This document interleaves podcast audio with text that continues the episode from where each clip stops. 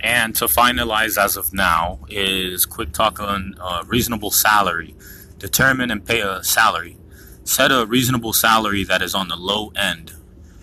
The salary is subject to social security taxes, so it is best for it to be as low as possible, though it must still be reasonable. Do research to document the reasonable salary. And rule of thumb, as a rule of thumb, pay yourself 50% of the S corporation's cash flow.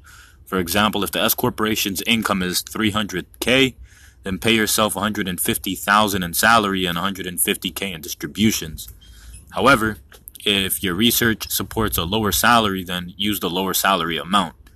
And key lesson to keep in mind is the lower your salary, the lower your social security taxes are.